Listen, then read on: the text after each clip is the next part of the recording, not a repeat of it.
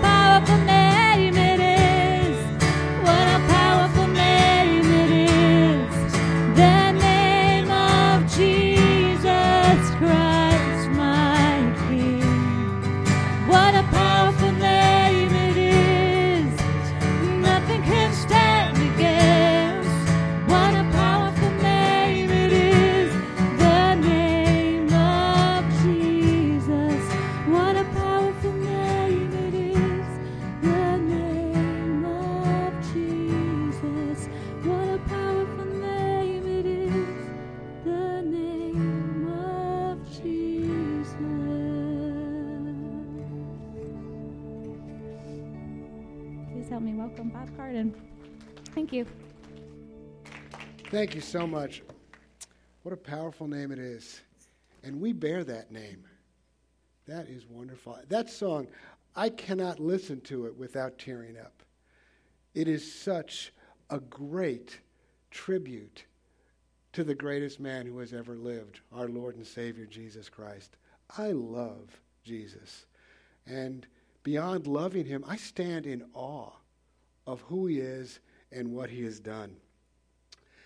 And as you can see, we are in part two. So if you missed last week, you're going to be lost. I'm sorry. No, I think you'll catch up pretty quickly. One God and one Lord. And the theme verse for the title is from 1 Corinthians chapter 8. Last week we focused on one God. This week we're going to focus on one Lord. And in 1 Corinthians 8 6, it says, Yet for us there is one God, the Father. Yet for us, for others there may be other gods. Yet for us there is but one God, and he is the Father, from whom all things came and for whom we live. And there is but one Lord, Jesus Christ, through whom all things came and through whom we live. Early Christians were persecuted because they refused to say that Caesar was Lord. Because for us, only Jesus is Lord. Everything, according to these verses, ultimately comes from God. But everything that we receive from God is through the finished work of Jesus Christ. Apart from that finished work, there is no place for us in heaven. There is no name above all names for us to bear. Last week we looked at one God as the Father. This is very clear throughout the New Testament that the one true God is the Father. When you look at the Old Testament, what's very clear is the one true God is Yahweh. That was his name, his covenant name to Israel. Not everybody could call him Yahweh, but his chosen people, Israel, could call him Yahweh. We get to call him Father. That's a major upgrade. We also saw that in the Bible, at least, only the Father is called the one true God. Now, this is radically different from the traditional idea that God is a Trinity, which that idea has held sway within Christianity since 381 AD. Notice I didn't say since 1 AD. It took several hundred years before that idea came into fruition. What we want, what we really want to get to, is not what the church thought about God in the fourth century. What we really want to get to is what God says about himself in Scripture in the first century and since then. Now, I don't often teach on this subject directly, anyway. I mean, I often read verses that, you know, the Father is the one true God, Jesus is our Lord. I, those are, come up all the time in Scripture. Uh, but to cover it from the looking at the two aspects, if the Father alone is God, then the traditional idea of the Trinity has some flaws in it. And the reason I don't cover it so often from that perspective is I choose or I prefer to teach what the Bible says, not what the Bible doesn't say. It's much more fun to teach what it says. But at times it's important to look at both sides of the issue so that we can understand what the scriptures are presenting. Truth versus tradition has been a problem that the church has battled for centuries. And before the church had the problem of truth versus tradition, the Jews had the problem of truth versus tradition. God's word is truth, but man adds lots of things to God's word. And they are traditions. And tradition, by the way, is a very powerful force in the human soul. The only problem is tradition is no guarantee for truth. God's word is truth. Jesus had to confront traditional belief constantly in his time on earth in the ministry and the gospels. And one such time is in Mark chapter 7. The Pharisees, these are the big shots in the law. They know the law of God backwards and forwards. And yet, they were more prone to discuss and argue about their traditions than about the scriptures. And one such argument was over how often you need to wash your hands. Doesn't sound like the most important issue, but that was their issue. And they criticized Jesus' disciples because they didn't wash their hands according to the tradition of the elders. They did not accuse his disciples of breaking the word of God. They accused his disciples of breaking the tradition of the elders. And you want to know something? Jesus didn't give a rip about their tradition. He cared about God's truth. And look what he says to them in Mark 7, verse 8. He says, You leave the commandment of God. You leave the commandment of God and hold to the tradition of men. Verse 9, and he said to them, You have a fine way of rejecting the commandment of God in order to establish your tradition. I can kind of sense sarcasm in that verse. You have a fine way of rejecting the commandment of God in order to establish your tradition. We are after biblical truth, not religious tradition. And the evidence is clear in the Bible that God is the Father. And the Father alone is called the one true God in Scripture. Now, we're going to turn to Jesus Christ. What a beautiful, wonderful, and powerful name that is. The identity of Jesus Christ has been the subject of a lot more speculation and tradition than the identity of God as the Father. And one of the things I wanted to establish with you last week, and we spent a lot of time showing, was that the Bible never once refers to God as a Trinity or to even anything close to a Trinity. That was the question you had to handle first. Because if the Bible refers to God as a Trinity, our job is to find out what, is, what composes that Trinity, right? But the Bible doesn't refer to God as a Trinity. It refers to God as the Father and as Jesus, his only begotten Son. Once you establish how the Bible presents God, all the other things fall into order. And they all agree that the Father is the one true God and that Jesus is his Son. So, what we're going to look at this morning is who is Jesus? That's a great question. Who is Jesus? Everybody has heard this name. We're coming up on the Christmas season. Everybody has heard the name of Jesus. But who is he? That's the central question for every man and woman. And Jesus Christ is, rightly so, the central figure of all of humanity. But who and what is he? He's a man of Israel, certainly. You get that by reading the Gospels. But what else? He posed this very question to his disciples. In Matthew chapter 16, let's look at verse 13. Now, when Jesus came into the district of Caesarea Philippi, he asked his disciples, Who do people say that the Son of Man is? Good question. Who's, who's everybody talking about? What do they say I am? Next verse. And they said, Well, Jesus, some say John the Baptist, others Elijah, others Jeremiah, or one of the prophets. Jesus then said to them, But who do you say I am? That's the question. Who do you say he is? Who do you say Jesus of Nazareth is? He turned it right back at them. And then Simon was the spokesman at this point. And Simon says, you are the Christ, the Son of the living God.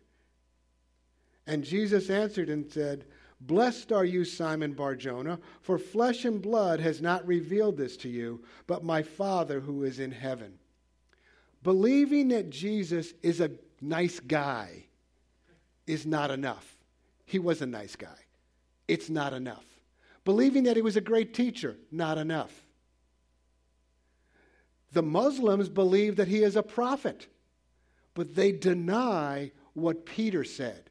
Peter said, You are the Christ, the Son of the living God. And here we have, even during his earthly ministry, there were many suggestions put forward as to the identity of Jesus of Nazareth. Peter gave the only correct answer. You are the Christ, the Son of the living God. And Jesus pointed out that Peter was not able to give this answer because of his great intellect and reasoning abilities. He was able to give this correct answer because the Father had shown it to him. Jesus is the Christ, the Son of the living God. Now, the word Christ simply means the anointed one. People could be anointed for a lot of reasons in the Old Testament. You were anointed to be a king, you were anointed to be a prophet. Jesus was anointed as the Messiah, the, the Redeemer, the one who would bring man back to God. Let's look at Acts 2, and we're going to see Peter again. Peter's great. Peter was always out in front speaking. Sometimes it was with his foot in his mouth, but many other times Peter just said beautiful and wondrous truth. That's why everybody identifies with Peter. He screwed up. He screwed up, and there it is written for us on the pages of the Bible. I'm like him. but here's what Peter said on the day of Pentecost, the first time anybody could be a Christian. Acts 2:22. Men of Israel, hear these words. Jesus of Nazareth, a man attested to you by God with mighty works and wonders and signs that God did through him in your midst, as you yourselves know. Then, verse 23 this Jesus, delivered up according to the definite plan and foreknowledge of God, you crucified and killed by the hands of lawless men. God raised him up, loosing the pangs of death, because it was not possible for him to be held by it. In that last song, what a beautiful name. One of the lines in it is that Jesus silenced the boast of sin, death, and the grave. The grave had a big boast. It had conquered everybody. There was not a human who had lived that the grave did not ultimately and eventually conquer until it hit Jesus. And he silenced that boast because God raised him from the dead. Jesus is a man attested to or approved by God through the miracles that God did through him. God did the miracles through Christ. That's the same way God does miracles today. When you pray for someone, Ryan prays for someone, God answers that prayer. He brings that miracle, that healing through Christ. Take a look at 1 Corinthians 15. This is another description of Jesus Christ and of his relationship to God. And a, it gives them important information. That again, remember, it starts off, for the scriptures say. For the scriptures say.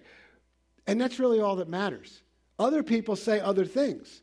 But the scriptures say God has put all thing, things under Christ's feet or his authority. Of course, when it says all things are under his authority, that does not include God himself who gave Christ his authority. So, who's on top? God. Who's right underneath him? Christ. Then, when all things are under his, under Christ's authority, the Son will put himself under God's authority, so that God, who gave his Son authority over all things, will be utterly supreme over everything, everywhere. Top is God, the Father, the one true God. Right under God is Jesus Christ. Jesus is God's right hand man. He is second to God only in power, majesty, and authority. And all this power, majesty, and authority was given to Christ by God. No one disputes that Jesus Christ was a man. No one disputes that. After all, he was born, he had brothers and sisters, he became an adult. It says he grew in wisdom. All Christians can agree with Peter. Peter said, You are the Christ, the Son of the living God.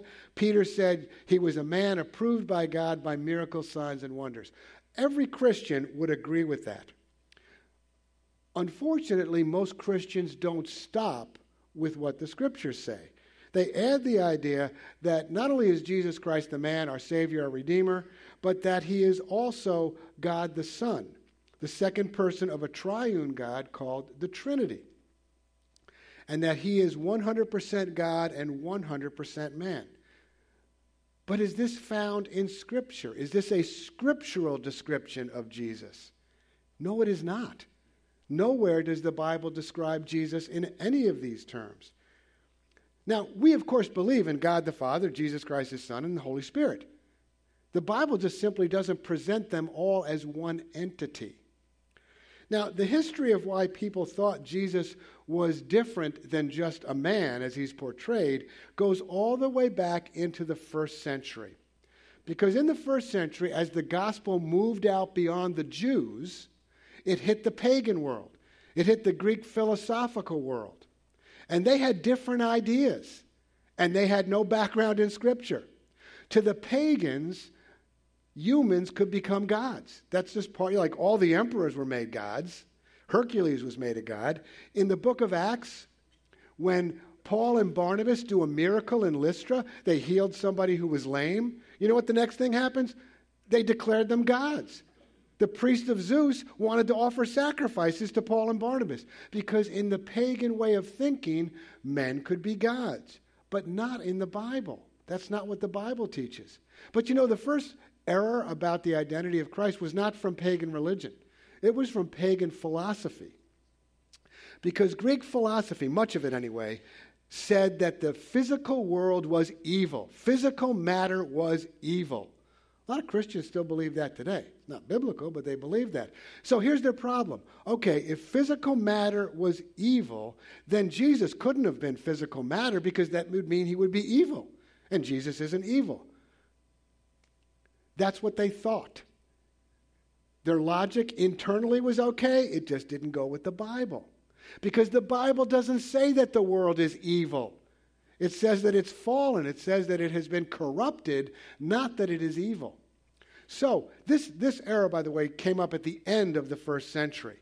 And the Apostle John, God has the Apostle John combat this error, go right against it. He has to do it in his epistles.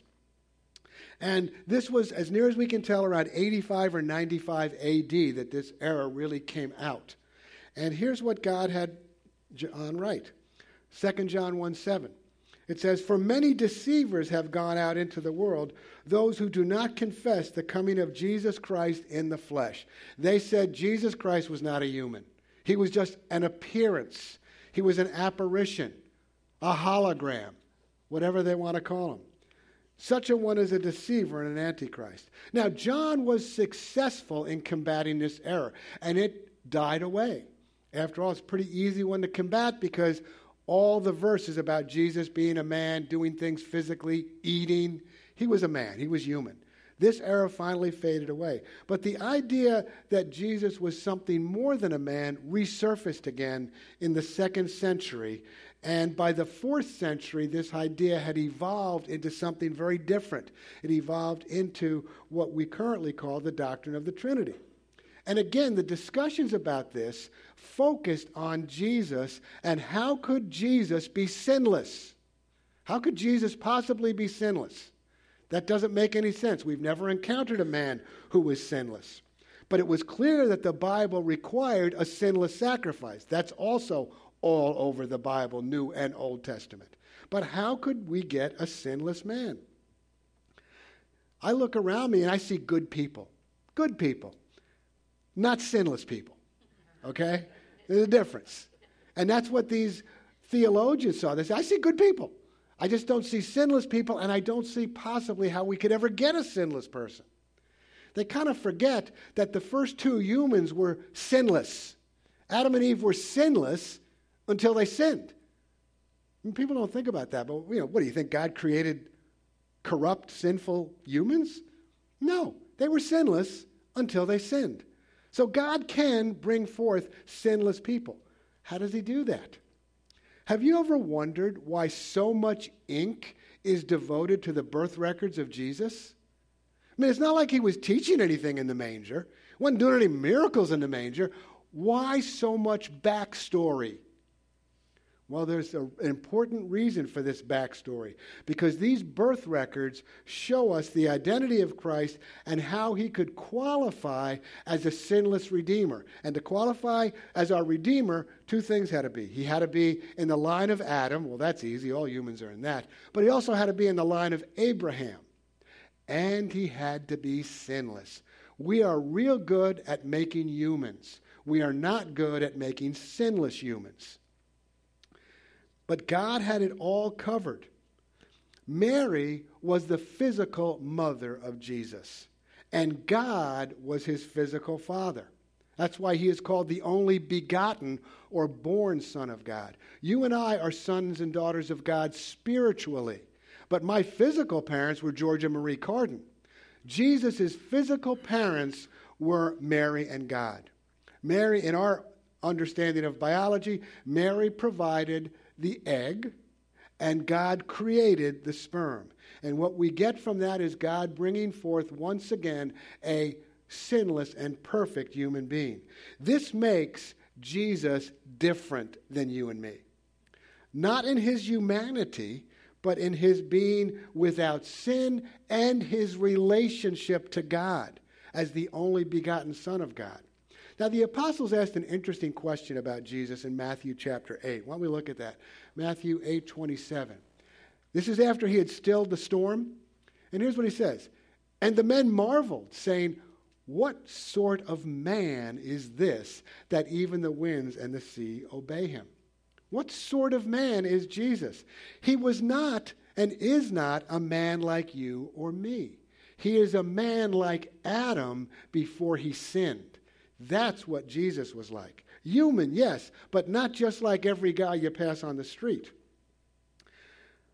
You know, from the moment that God confronted Adam and Eve about their sin, we have the promise of a Redeemer. That's what God did first. He promised the Redeemer. He promised that He would send a descendant, the seed or the offspring of Eve, who would redeem mankind. Notice He didn't say the offspring of Adam and Eve.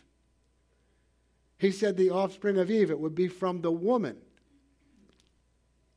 Now, in order for God's plan of redemption to work, the Messiah had to be a human. He had to be a man. That's what it says very clearly in Romans chapter 5 and several other places. Romans 5 just gives us a lot of verses about this. And I want you to look at all the times the word one is used in this section of Scripture. It says in verse 15, But the free gift is not like the trespass. For if many died through one man's trespass, who was that one man? Adam. And much more uh, died through one, one man's trespass, much more have the grace of God and the free gift by the grace of that one man, Jesus Christ, abounded to many. Next verse. And the free gift is not like the result of the one man's sin. For the judgment following one trespass brought condemnation, but the free gift following many trespasses brought justification. For if, because of one man's trespass, death reigned through that one man, much more will those who receive the abundance of grace and the free gift of righteousness reign in life through the one man, Jesus Christ.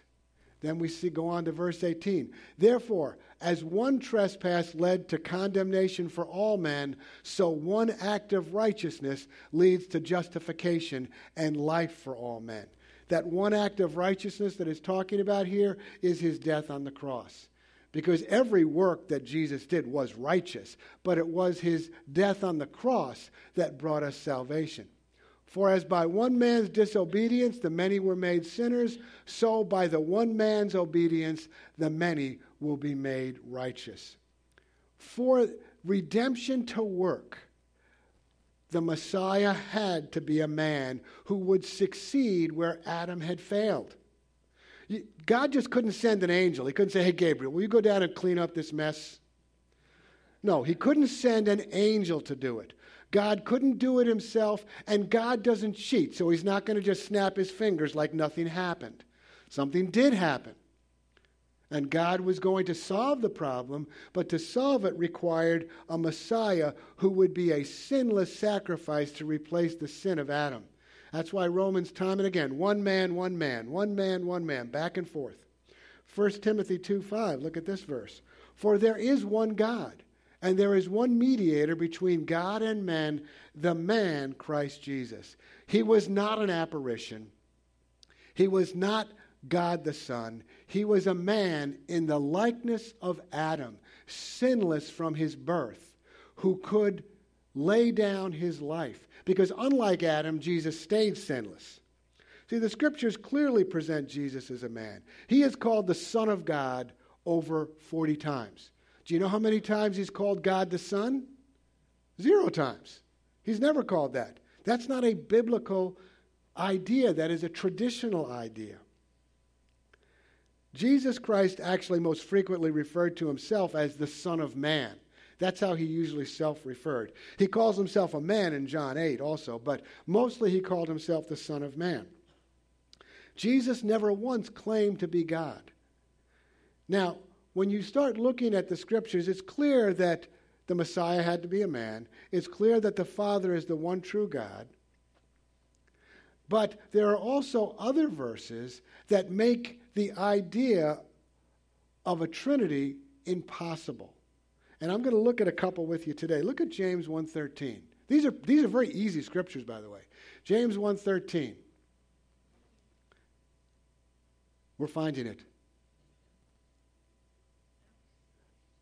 You don't see it. Okay, well, you know what? I'm going to read it to you. James 1:13. Let no one say when he is tempted, I am being tempted by God.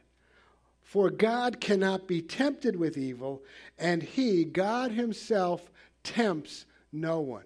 That's a pretty clear verse, right? You can't tempt God to do evil, and God doesn't tempt anybody. Now let's go to Hebrews chapter 4. Do I have that one in there, hon? I got that one in there. Good. It says, For we do not have a high priest, referring to Jesus, who is unable to sympathize with our weaknesses. Jesus can sympathize with our weaknesses. I cannot sympathize with what it means to give birth to a child. I can look at it. I was there when mine were born. I can see my wife's lovely face. I can see what happened, but I don't have that experience. Jesus can sympathize with our weaknesses. He is not unable to sympathize with our weaknesses, but he is one who, in every respect, has been tempted as we are, yet without sin. I'm sure you see the problem here. God cannot be tempted. Jesus was tempted in all ways like us. So if God cannot be tempted and Jesus was tempted, they cannot be the same entity. And the Bible doesn't teach them that way. Another thing, pretty much everybody understands that God is all knowing, right? Nothing escapes his attention, his knowledge, his wisdom. God is all knowing. The word they use to describe it is omniscient, all knowing. But yet, when Jesus was asked when he was going to return, this is the answer he gave in Matthew chapter 24. Matthew 24, 36. Jesus is talking. But concerning that day, the day of his return, concerning that day and hour, no one knows, not even the angels of heaven, nor the Son, but the Father only. These verses and many others like them are clear about Jesus and God being two separate beings. Now, Jesus Christ, that does not make Jesus a man like you and me. What Jesus was, was a man like Adam before he sinned. That's a critical difference. You may be wondering, with so many clear verses about the identity of Jesus Christ, why don't more people recognize the problems with thinking of God as a Trinity? Well, the fact is, more and more people are recognizing that there are problems with the traditional view of God within the church. What I have encountered with lots of people over the years is they've simply been told that God is a Trinity and that this is a mystery that you will never understand. So, you know what? They don't think about it much. Okay, so he's a Trinity. I don't know what that means, and I'll never understand it. Okay, next. But you know something? More and more people are thinking about it. Because actually, the Bible doesn't say the Trinity is a mystery because the Bible never mentions the Trinity at all. What the Bible talks about is one God, and more and more people are beginning to think and coming to question the traditional teaching of the Trinity. And as a result, they are beginning in the Christian church to modify how they look at God and His Son. That's a good first step. Now, there are also, to be fair, there are verses in the Bible that are ambiguous about Jesus Christ. But mostly they're ambiguous because people come to the Bible already believing that God is a Trinity. And if you believe something, you tend to read it into it. That's why I first covered Does the Bible call God a Trinity? No. Therefore, stop looking for it. It's not there. But what we can look at, there's probably only 12 or 15 ambiguous verses about the nature of Jesus Christ. And you compare that to hundreds of clear verses about him being the Son of Man, him being born of a woman, all these other verses about God and his Son. Now, I cover those verses, some of these more difficult verses. I cover that in the book, One God, the Unfinished Reformation. And what I'm also going to do is make some short YouTube videos on some of them, because we'll have these two teachings on our website on one God and one Lord. And I think it only fair to put some of the other verses up there as well so that people can understand. What I want to look at this morning is one of the biggest verses that is misunderstood about Jesus Christ. And it is also, to my estimation, one of the most profound declarations of who Jesus is and what he's done for us. And that is the opening of the Gospel of John. Take a look at John chapter 1. It says, In the beginning was the Word, and the Word was with God, and the Word was God. Now, aside from just being beautifully eloquent, that is painting a wonderful mind picture for us. Unfortunately, many Christians misread these first two verses. You know what they read? They look at them and they say, In the beginning was Jesus, and Jesus was with God, and Jesus was God. The verse doesn't say anything like that. It speaks of something called the Word, and we need to understand what God is talking about. Jesus is not going to be introduced until verse 14. Why don't you put up that slide on the word logos? What is the logos? That's what the, the word for word in Greek is logos. How many have ever heard that word logos before? It's not, it's not uncommon. What is the Logos of John 1? That's the central issue, not only to understanding this first chapter, but to understanding everything that happens in the Gospel of John. Now, when it says that Logos is translated word, that's not talking about words in a sentence, okay? It's not talking about the building blocks of language. It's talking about something a good bit deeper than that. And this word Logos is translated a lot of different ways in the New Testament. It's translated as saying, statement, communication, account, message, all over the map. According to the best Greek dictionaries, the word logos means a verbal expression of your mind. A verbal expression of your mind. Here in John, logos refers to the expression of the innermost thoughts of God Himself. Remember, if you go back to Genesis 1, in the beginning, God created the heavens and the earth. And God said, and God said, Let there be light. And God said, Let the dry land appear. And God said, and God said. God had in his mind creation before he spoke it into existence. He wasn't just, you know, going by the seat of his pants on this. Now, God's word is about to reach its fullest expression. You might think that the wonders of the universe is the fullest expression of the word of God. I don't think that. I think the heavens are wonderfully awesome, but I don't think they're the fullest expression of God. The fullest expression of God is his son. And now we're going to skip to verse 14. The next several verses are great verses. I encourage you to read them. They are about God working in creation and God working with his people, and it ends up with, the, with John the Baptist, who was just before Christ. So I'm going to skip so that you can see the continuity of thought here from the end of, chap- of verse 2 to the start of verse 14. You're going to see a wondrous connection here. Look at John 1 1 again. In the beginning was the Word and the Word was with God, and the Word was God. The same was in the beginning with God. And then verse 14, and the Word was made flesh. This which had been with God in the beginning, this which had been his innermost thoughts, plans, purposes, and wisdom it was personified. It was made flesh and dwelt among us. And we beheld his glory, the glory as of the only begotten of the Father. That's Jesus, the only begotten of God.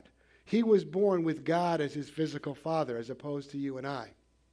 And he is full of grace and truth. Christ embodied all of God's word, all of God's plans, his promises, his wisdom regarding salvation. Ever since Genesis 3:15, that's the first promise of a Messiah.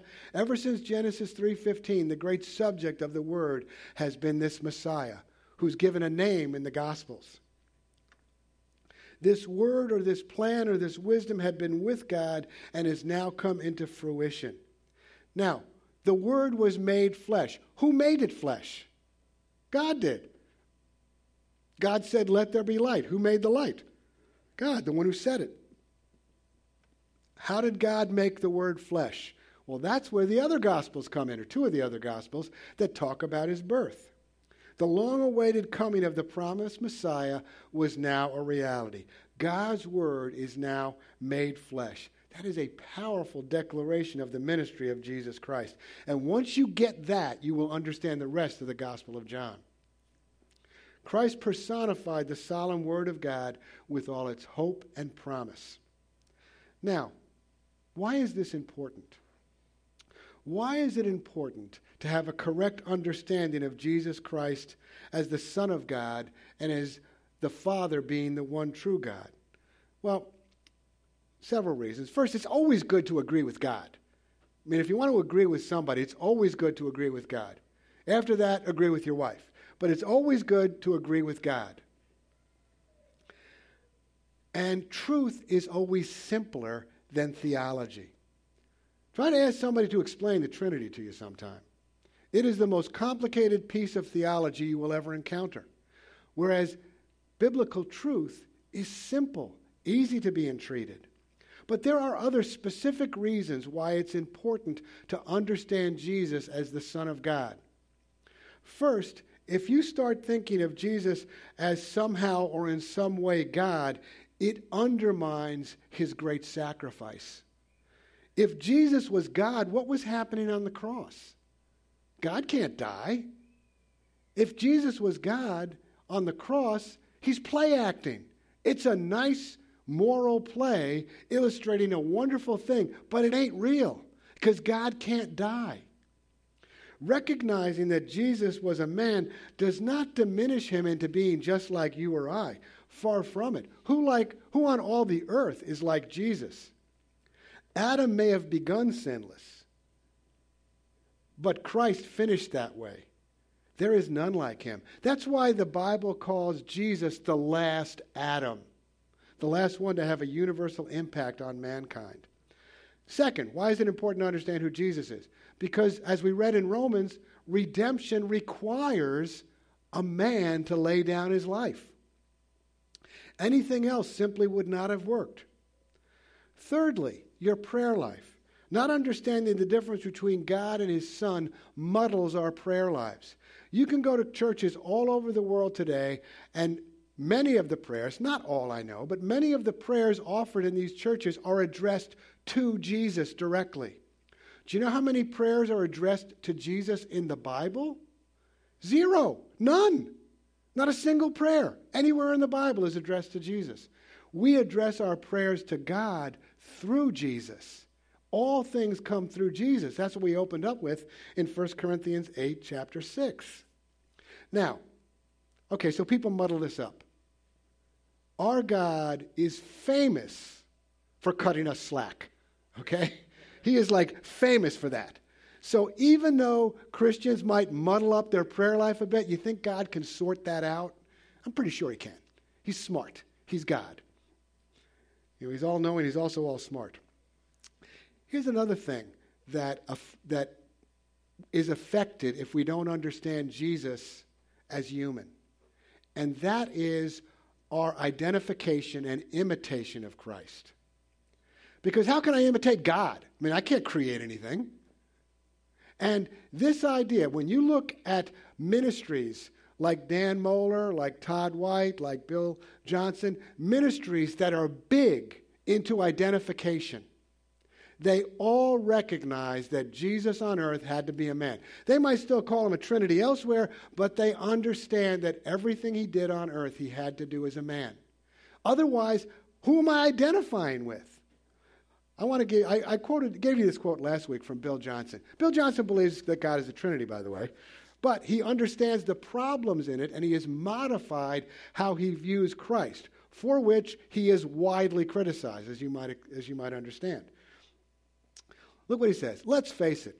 If Jesus did all his miracles as God, I'm still impressed. Yeah, they were good miracles.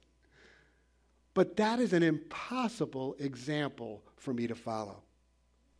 That's what he finally understood. Next part. When I see that he, that Jesus, did what he did as a man following his Father, then I am compelled to do whatever I need to do to follow that example. Because I can't be God, but I can follow in, his, in the footsteps of Jesus Christ. I can imitate Christ. I am no longer content to live as I am. I don't want you to be content to live as you are. You have a Savior who died for you who did great signs, miracles, and wonders, and you can live just like him. He said so himself. I'm not making this up. He said, Whoever believes on me, the works that I do shall he do also, and greater works than these will he do because I go unto the Father. Jesus himself said we could do his works. And how are we going to do his work? Same way he did. Follow the lead of the Father. Now, I do not consider what others may believe about the Trinity to be a make or break issue as to whether I can fellowship with them or learn from them. I am happy to learn from anybody, even if I disagree on certain issues. And let me tell you, I disagree with everyone on certain issues, including myself. I am happy to learn from everyone. Now, regarding disagreements about this important topic, let me say this. People who believe that God is a Trinity and people who believe that the Father alone is God can both be Christian. Okay, so don't throw stones at anybody. How do I know this? Because I know Christians who believe that God is a Trinity and speak in tongues. Just that proves that they're Christian, that they have the Spirit. I know people like you and I, like myself, who believe that the Father alone is God and they speak in tongues, proving that they also are Christian. See, the reason we're all Christian is because we all agree on the central issue that Jesus is our Lord and that God raised him from the dead. And therefore, we share that in common with all Christians. Now, I want to close with another question. Because we've looked at everything about Jesus in the Bible, which basically is talking about him in the Gospels, right? That's where, he's, that's where you see Jesus. What about Jesus today? It's clear that he was a man like Adam before the fall as he walked the earth. What is he today? Let me tell you something. The answer is much more. Much more. When you consider Jesus at this, at this very moment, he is much more than he was before the resurrection. While on earth, he was a man like Adam before the fall. Now God has exalted him beyond all his earthly life and ministry. Jesus now has a spiritual body. He now has all authority in heaven and on earth. He has been made a life giving spirit, and he sits at God's right hand as the head of the church. He pours out the gift of Holy Spirit, and he commissions the ministries that are sent in the church. And in the future, it'll be Jesus who judges the living and the dead. How many of you have ever heard of the book of life? Ever heard of the book of life? You know whose book that is? Jesus's. It says it's the book of life of the Lamb. Jesus is so much more than what he was when he walked the earth. And you want to know something? You are going to get a body just like his when he returns. You're going to be more than you are sitting here today. That's pretty wonderful. I want to close in Revelation chapter 5. We don't, you don't read the book of Revelation very much. Many people don't because it deals with the future. And people are like, I got enough problems with the present, okay? It's the future, it's going to happen. But I need today. Book of Revelation has great truth in it. And look at our Savior here in Revelation chapter 5, verse 9. And they sung a new song, saying, Thou art worthy, talking to Jesus. You are worthy to take the book and to open the seals thereof. Why was Jesus worthy? Because you were slain and have redeemed us to God by the blood, by thy blood, out of every kindred and tongue and people and nation. And then let's skip to verse 12. It says, Worthy is the Lamb that was slain. Worthy. What is he worthy for? He's worthy to receive power and riches and wisdom and strength and honor and glory and blessing. That's our Savior. What a wonderful name. What a powerful name. What a beautiful name. What a Savior. I'd like to close this in prayer. Why don't you all stand up? We'll pray together. If you're near someone, you can hold their hand. If you're not, you can walk up if you like. But Father God, thank you for not giving up on us. Thank you, Father, for having a plan, for sending a Redeemer, for giving us access to you as sons and daughters. And God, I thank you for Jesus Christ. And we, we are in awe of our Savior. And He is worthy of all honor and blessing. And all that we enjoy, God, we enjoy because of what He did. And I ask you for your blessing upon each man and woman here today, God, that you can open our eyes to you and your love and your goodness and your kindness more than ever before. And I pray, God, that as we walk forth this week, we can imitate our big brother, Jesus Christ. And I pray in his name, amen. Well, God bless you. You guys are the best. Love y'all.